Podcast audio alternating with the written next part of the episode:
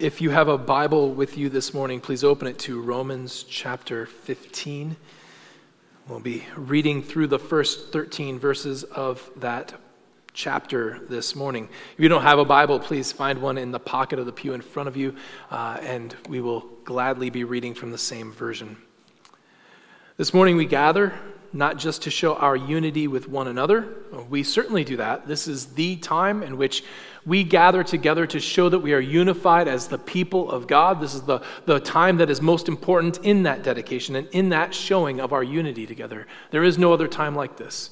We have other times which are useful and beneficial for the people of God. We have prayer meetings, we have community groups, and we would implore you to be part of those things dump yourself into those things, can, can, can uh, make it a priority in your life to be part of those things for your own good. But this is a special time when we gather together in order to declare that we are unified in the Lord Jesus Christ by his word. But we also then recognize that we are not just gathering together. We are gathering, even as we have prayed today for other churches, that there are other people who are gathering together.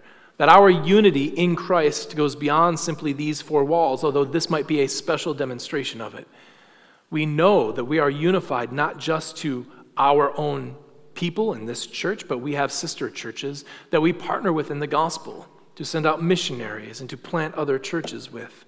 We know even larger than that, that we are not just bound by a common confession with other churches, but we are, we are uh, in partnership with the church universal, not just the church locally or Southern Baptist churches, but also with all the members of all the churches through all the years who have rightly confessed and believed in the Lord Jesus Christ.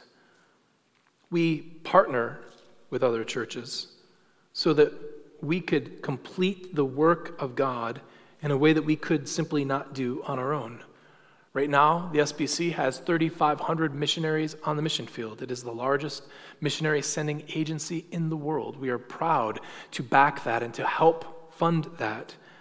Many of these are people who go to difficult places. They do not seek to go, as Paul would say, where the Lord has been named, but we send them specifically where the Lord has not been named, that they might help to proclaim the name of the Lord Jesus Christ to all who are lost. We celebrated that even this year. We had our on mission celebration. And in this very church on Sunday night, we brought in a doctor who works in North Africa who couldn't even share with us her real name for fear, or even the real place where she worked online, lest she be found out as a missionary and not be allowed to return to her country. These are important things that we do and important partnerships that we have. So it is good to remember that we're part of a larger church than just Crossway. It is true, we must be unified together. We've been talking about those things. But we are unified beyond just our brothers and sisters in this church to things that are going on, to missions within the Southern Baptist Convention, and beyond that to the universal church of all believers. So, what Paul says here to the church about unity, about living together in harmony, he applies not just between you and your brothers and sisters within this congregation but he means to apply between Crossway and other sister churches as well. You are not to stand on your opinion, but on the Word of God. The strong are to bend for the weak in Christ, and we are to stand firm on the things that God has commanded. Paul has said much already in chapter 14 about how the Romans and about how the Roman Christians are to handle themselves amidst these diverse opinions. Today, I think what he desires to do is paint for them a larger picture of how and why they must live. So let us read the first 13 verses of Romans 15 and see this for ourselves. Begin reading with me in verse 1. There, Paul writes We who are strong have an obligation to bear with the failings of the weak and not to please ourselves. Let each of us please his neighbor for his good, to build him up.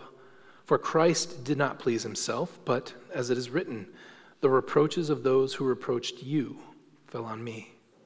For whatever was written in the former days was written for our instruction, that through endurance and through the encouragement of the Scriptures we might have hope. May the God of endurance and encouragement grant you to live in such harmony with one another, in accord with Christ Jesus, that together you may with one voice glorify the God and Father of our Lord Jesus Christ. Therefore, Welcome one another as Christ has welcomed you for the glory of God. For I tell you that Christ became a servant to the circumcised to show God's truthfulness, in order to confirm the promises given to the patriarchs, and in order that the Gentiles might glorify God for his mercy, as it is written. Therefore, I will praise you among the Gentiles and sing to your name. And again it is said, Rejoice, O Gentiles, with his people. And again, Praise the Lord, all you Gentiles, and let all the peoples extol him. And again, Isaiah says, The root of Jesse will come, even he who arises to rule the Gentiles. In him will the Gentiles hope. May the God of hope fill you with all joy and peace in believing, so that by the power of the Holy Spirit you may abound in hope. This is God's inerrant and infallible word to us. This morning, as we consider what Paul instructs the believers in Rome here, the first thing I would like to put before you is that we need to live like Christ for the glory of God. We need to live like Christ for the glory of God. Paul begins by restating to us the thing that he said to us back in chapter 13, verse 8, that we have an obligation. He says, We who are strong have an obligation to bear with the failings of the weak. This obligation, back in verse 8 of chapter 13, was rooted in love, that we are to love our neighbors as ourselves. And the strong here are called upon to love the weak by bending for them, by submitting themselves to the needs of those who are weak. You are to not to put up with, not, not to simply listen to them grumble and complain, not simply to, to act like you're Moses listening to the people of Israel as they wander through the, the wilderness, grumbling and complaining, saying, I wish we could go back to Egypt. I wish we could go back where we had food. I wish we didn't have to rely on God or things like that. No, you're not putting up with people, but you're bearing their problems, you're bearing their burdens. You'll notice that this admonition is to the strong. Something has to give here something has to change.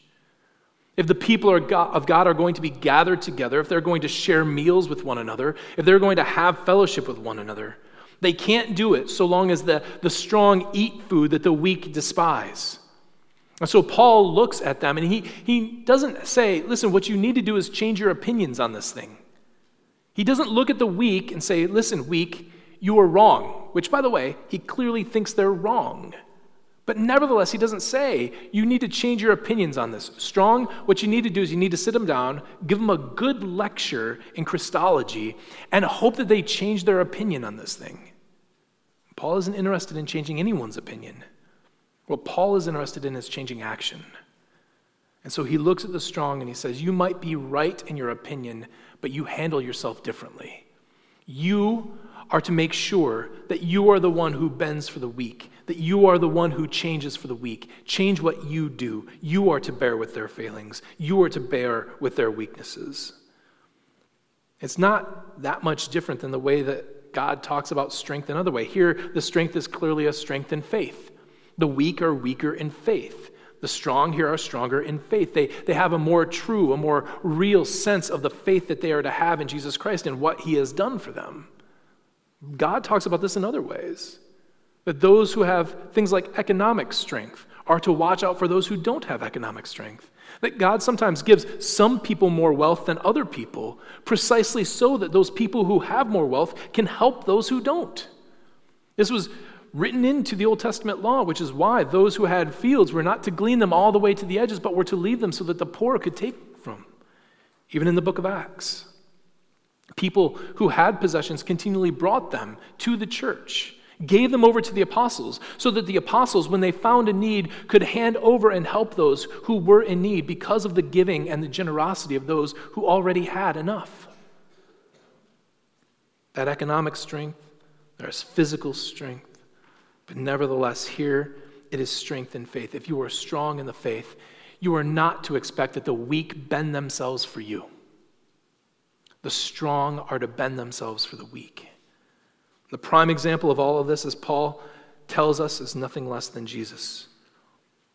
To show this, he quotes Psalm 69 directly from David.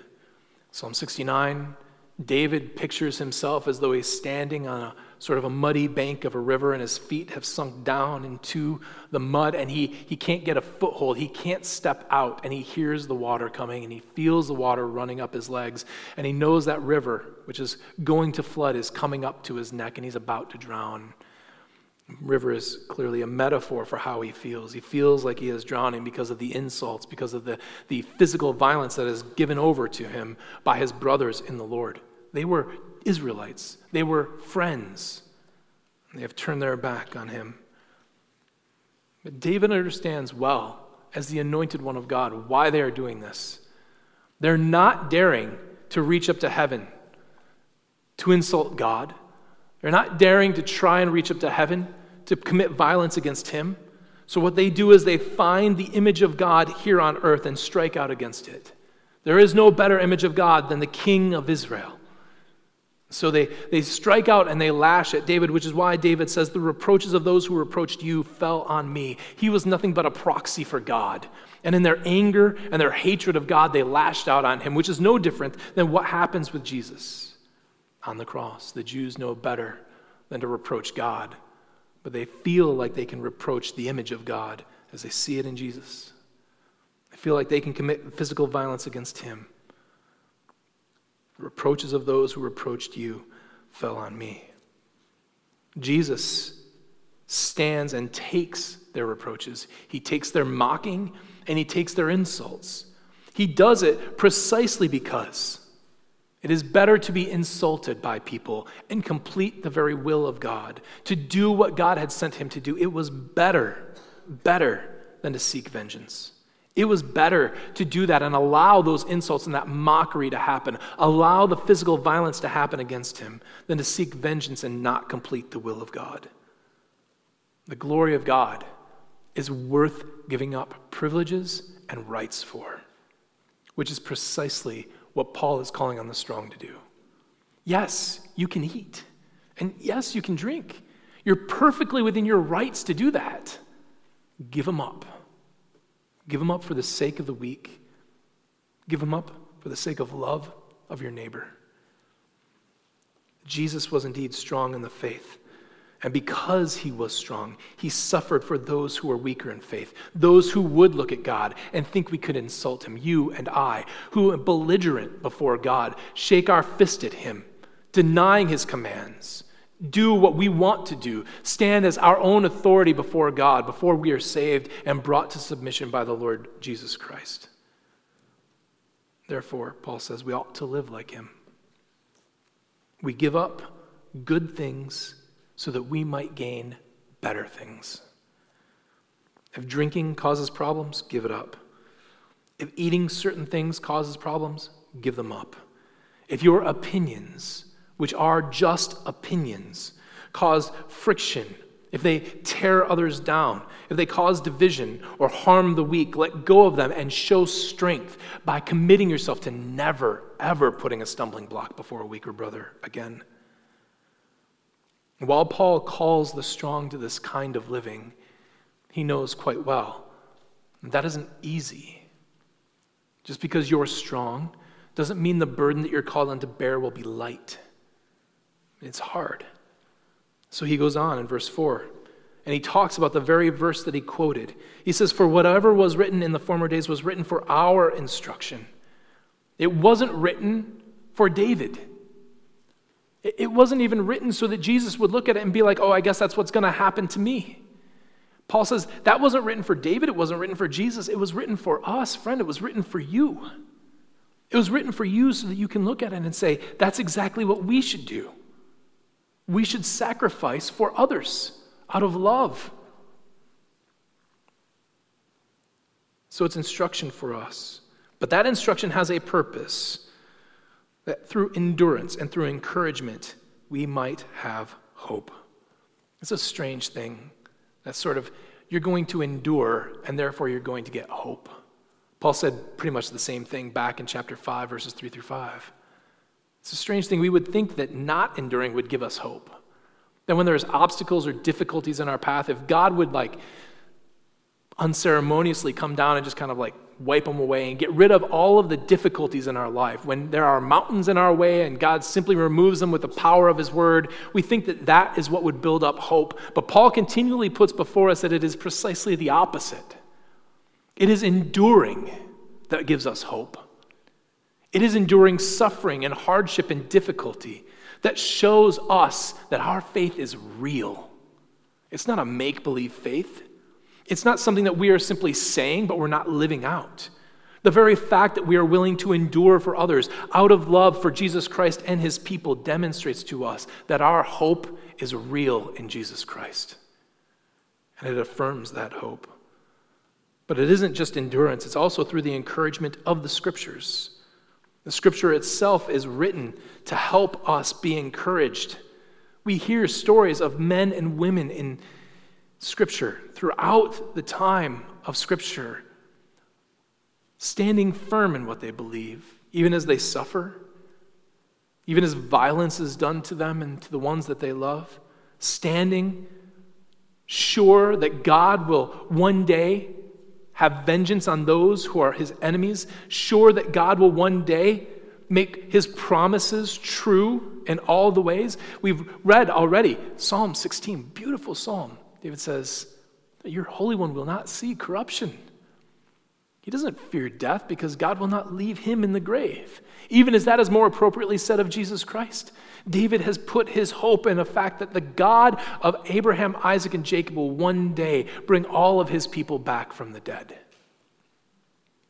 So, what are we giving up, really?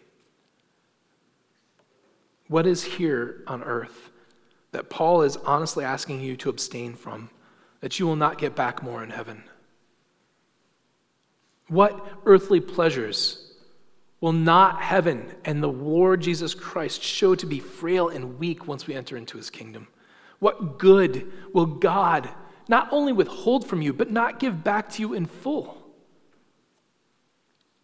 As we read from that same psalm, in his right hand are pleasures forevermore. So give up these sort of fleeting and dim pleasures of the world. Give up your opinions. Give up these things that just don't matter much and allow yourself to submit to the needs of brothers and sisters. And in that process, you glorify God by acting like the Lord Jesus Christ. Secondly, let us live in unity for the glory of God. Let us live in unity for the glory of God. We sometimes hear in countries, not just our own, but in other countries, of strange voting results. We hear in North Korea that they're something of a republic and a democracy.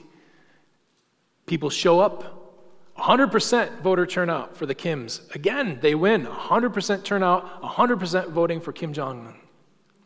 That's a huge surprise. You would have thought somebody would have sneaked in there. Somebody would have like written in their niece or nephew or something like that. But no, 100% we hear that and we think, that's, that's bogus, right? They're missing some information. I would have thought that the guy who was keeping them separated from the rest of the world and in abject poverty wouldn't be so popular, but apparently we're wrong. Like, we know that there's something wrong going on there. Back in the 90s, Uzbekistan was, was ruled over by two men, second of which got 97% of the votes.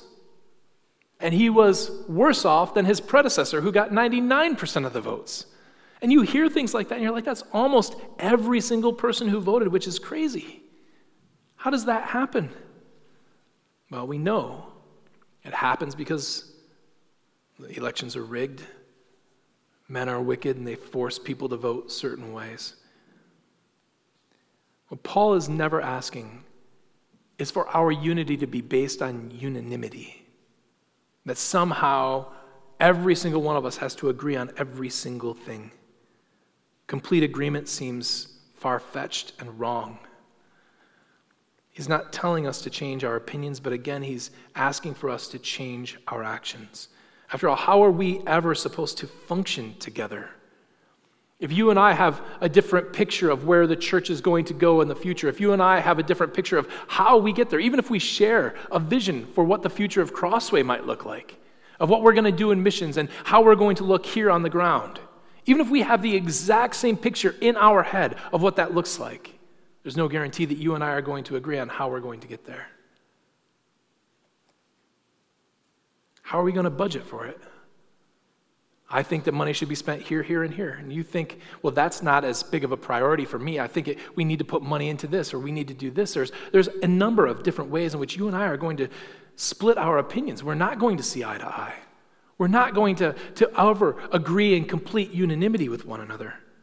Not only that, Paul knows that that's just not likely here. He's not asking for it. But he understands that unity is still possible. The ESV uses a word that I think is brilliant, even though I don't fully agree with the translation. Nevertheless, I do like the word being present here because I think it provides a very nice metaphor for us, and that is that word harmony. It says, You should live in harmony with one another. Harmony is not melody, it is not the tune. We can all sing the melody and we can sing monotonously the exact same notes at the exact same time. Paul says we don't need that. The best music always uses harmony. Harmony takes monotony out of the music. It provides brightness and beauty, affirms brilliance of the composer, not by everyone and everything doing the same notes, but by using different notes that highlight, that work together. We don't need to just sing monotonously together, but we must sing in harmony with what God has composed in His Word. We don't just sing in voice, but in the music of our own lives different notes working together, different opinions working together, different ideas working together to bring about the will of God. And in that, Paul says, so we sing with one voice. Not identically, but we're singing the same song. We sing the same tune. We do so, we raise a joyous noise to the Lord because we're living in the unity of the gospel for the glory of God. Friends, let's be very clear what our unity cannot possibly be found in. Our unity cannot be found in our appreciation of food and drink. Our unity cannot be found on minor and insignificant theological positions. It is not to be found on every single one of us being at the exact same maturity level as everyone else. And if you're not there, then you being looked down upon. It is not in our all finding and appreciating the exact same books and the exact same speakers and preachers. It is not and are all having the same exact hobbies or enjoying the same music and movies, even in our own future plans, that we all look and think and act the same. That's not where our unity is. Our unity cannot possibly be found in having the exact same political ideology and how we work out the good things that God has spoken to us. It isn't found in our being Americans. It is not found in our opinions. Our unity is found in this. It is found in the hope that through the scriptures God has revealed himself. It is found in the Trinity of the Father, Son, and Spirit working seamlessly to bring the good news of Jesus Christ to us and to a lost world. It is found in our acknowledgement of ourselves as sinners before God, of God as merciful, of our belief that in his life, death, and resurrection, Christ is ultimately the only hope for our sinful lives. It's found in our understanding that God is always our greatest good. It is found in our belief that following the commands of God is always in our best interest, selfishly, being obedient to the word of God because it is good and right and true for us. Is found in our hope that the Lord will return on the clouds upon which he left to, regain, to reign one day with his saints. It's found in our belief that we are here to serve others and to love our neighbors as ourselves. That is what we are unified on. Now, many of those things can get worked out in many different ways, but those things do not change. God is good. He has been gracious to us in the Lord Jesus Christ. We are sinful and we're working on it.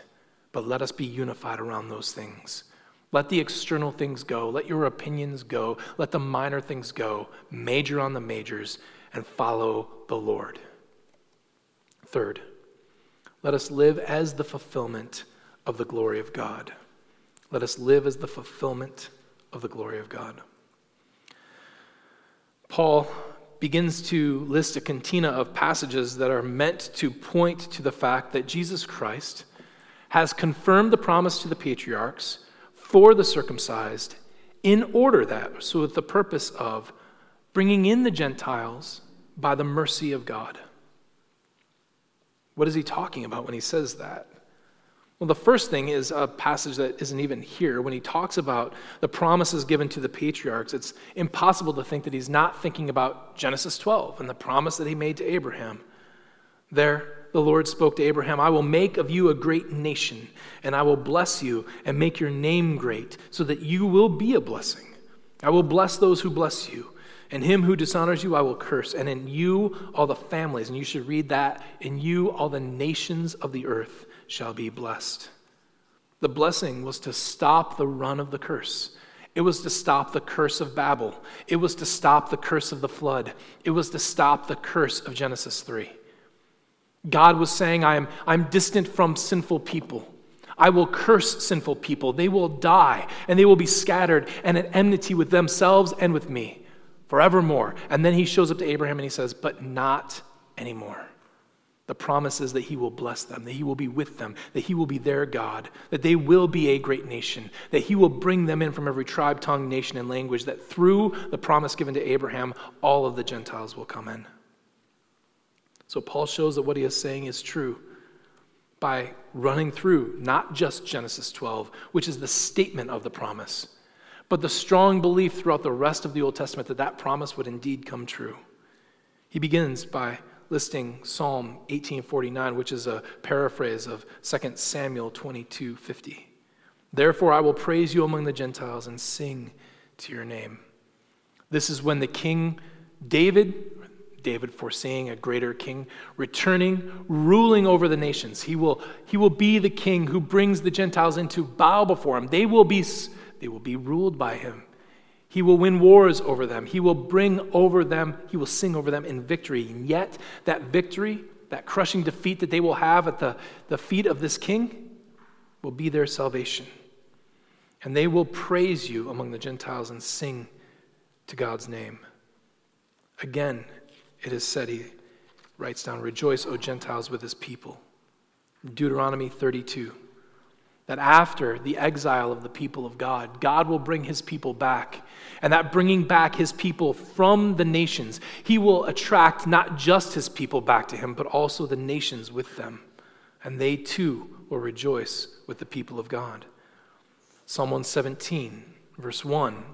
Paul could have listed the entire psalm, which is only three verses long. Praise the Lord, all you Gentiles, and let all the peoples extol him.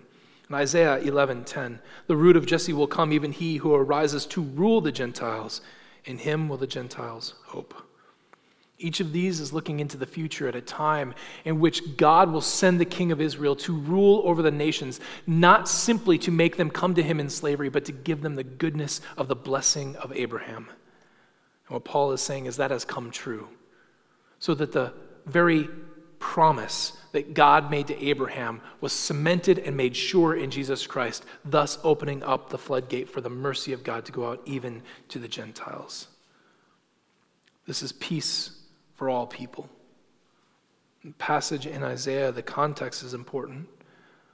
It's one of those places where famously the scriptures say that the lion and the lamb will lay down together, that the leopard and the goat will be as one. These things were, which were always opposites, always, when brought together, were killing one another. We're looking at death with one another. He said, they will be no more.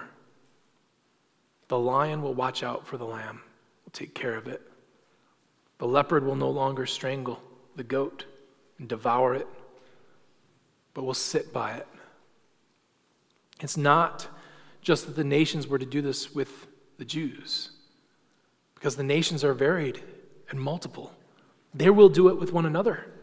Nations and people from different nations who are forever at enmity with one another, who are always fighting against one another and hating one another, well, they will be brought in the Lord Jesus Christ to peace and reconciliation. Therefore, let us live as this fulfillment. I don't mean let us make this to be fulfilled. So it's not as though what we are to do is to say, God has said this is going to be true. So what we need to do is we need to go make it be true. That's not what I'm saying. I'm not saying go and fulfill it. I'm saying live as the fulfillment of this. God is fulfilling this in you. He has brought people from every tribe, tongue, nation, language. He's brought people of differing opinions. He's brought people with different backgrounds, different focuses in life, different likes, different opinions on, on matters big and small. He has brought them together so that they might be at peace with one another. So that those who are strong in the faith might help those who are weaker. The lions might be with the lambs. In the world, the weak are there to serve the strong. The strong oppress, the strong take advantage of, the strong demand, and the weak must give. Not in the kingdom of God. The strong are there to serve.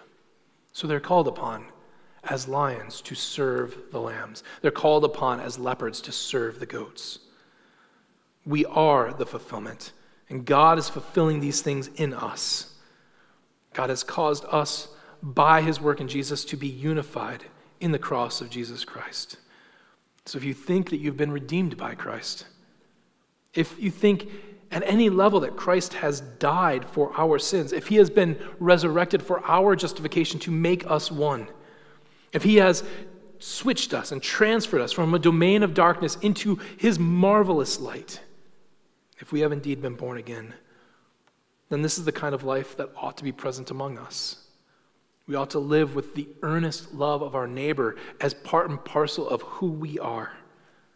We ought to lay aside our differences and opinions, those non essential things that drive so much dissension and, and disunity within the body of God, and cling to the cross and to the commands as the very thing that unify us. And again, in all of these matters, we are not simply talking about the unity that you have with brothers and sisters who sit next to you. But it also is incumbent upon us to make sure that we are unified with people who we might never see. We're unified with people in the Southern Baptist Convention that we partner with to send missionaries overseas so that they might preach the gospel to those who have never heard. Indeed, we are then unified with people all around the world because our missionaries seek to have them plant churches and to help teach and lead them. And so we're unified to them. And typically, we don't use the pulpit here as a soundboard for going through SBC matters. I don't even think we should be called Southern Baptist churches after all. We're pretty far north. Now, perhaps we're Southern Baptists to the Stevens who have to travel down from basically the UP. They basically live in Canada, so there's a difference there. But for the rest of us, we're hardly Southern, right? We're not Southern. We're maybe called Great Commission Baptists or something like that. But nevertheless, we rarely go into this. But it's important to do it because, one, this is precisely the kind of thing that Paul is talking about because he's going to parlay this particular idea into his talking about why it is that, that he needs to go to Spain to be naming Christ amongst those who have never heard him. So it, it helps to speak of these things. It's not just because of where we are in the text, but it it also helps to know that the SBC is meeting this week. Monday through Wednesday, they will be meeting. The Southern Baptist Convention only truly exists for three days a year, and it's happening this particular year or this particular week. Now, something else has happened that is worthy of our discussion. And that is, this past year, there's been a great deal of dissension and discomfort in the SBC because there is meant to be a look at our executive committee. The executive committee is simply the body that has been elected to basically run the Southern Baptist Convention when it is not together. So again, Southern Baptist Convention only exists for three days a year. The other 362 days, it is the executive committee that executes what the three days worth of meetings by members of Christian churches in the Southern Baptist Convention said that they should do. And so they're the ones who control the funds, they're the ones who kind of make things work. Over 20 years, there have been reports culminating in last year. The executive committee wasn't doing all that it should have been doing when it came to preventing and helping sexual abuse victims. Particularly when it comes to clergy, when it comes to pastors in churches, not only sexually abusing people, knowing that those churches were covering up that abuse, knowing that those pastors, even when they were dismissed, were allowed to leave those churches and go to other churches where they would then serve as pastors again. The executive committee, knowing this, didn't act, repeatedly didn't act. If guilty of homosexuality, they would have disfellowshipped with those churches. Guilty of abuse, the executive committee says, well, we, we can't do anything.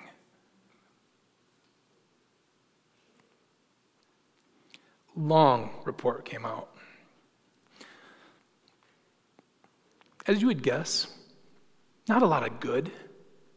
Two primary reasons why the executive committee, not just the executive committee, men in leadership, men, almost no women, men in leadership, refuse to act. From what I have read, I haven't read the whole thing, but I've read a substantial amount of those hundreds of pages. Two primary reasons why.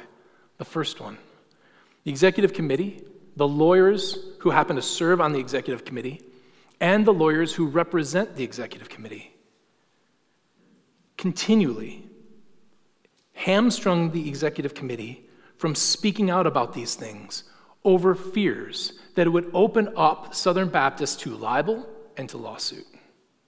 Because after all, Southern Baptist churches are autonomous. So if you tell this church that this guy is coming to them, shouldn't be admitted because he did something wrong in this other church, well, that's going to open you up to libel. That's going to open you up to lawsuits. It's better just to keep quiet. Well, that seems like a pretty horrible reason. But it's straightforwardly the reason why the executive committee continued to act this way. Not only that, they didn't even want the report to come out. They didn't want to give over everything to the third party that was doing the investigation because they were afraid that if they gave them all of the information to this third party that that would open them to libel. They wanted to keep back information so that they couldn't do a full investigation because their lawyers kept telling them it's attorney client privilege. If we let it go, people are going to sue you.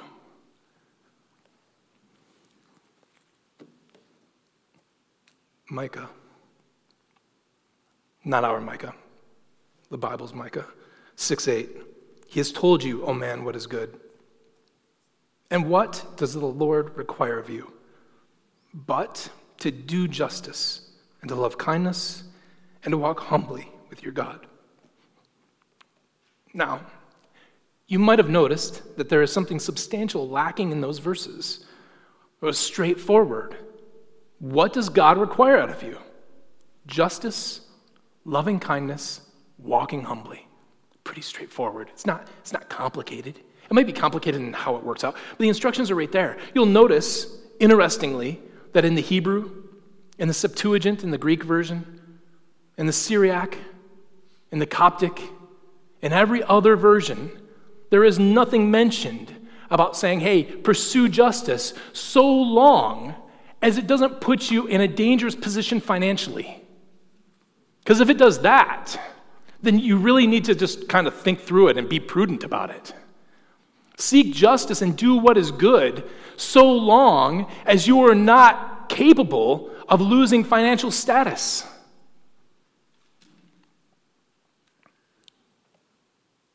The other reason mentioned, not typically on the level of the executive committee, but on many of these churches. And people were continually told to not come forward, to not make public statements about what happened to them, to keep it in wraps in the church. Was think of what would happen to this man's ministry. Very important men. 40,000 Southern Baptist churches, this is a very important man among those churches, very important man among his state, very important man in his city. Think of what's going to happen to his ministry.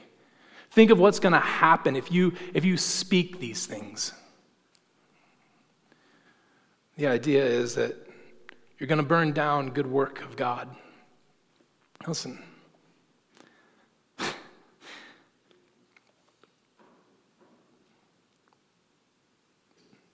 the wickedness and the evil of things like that are just almost unfathomable.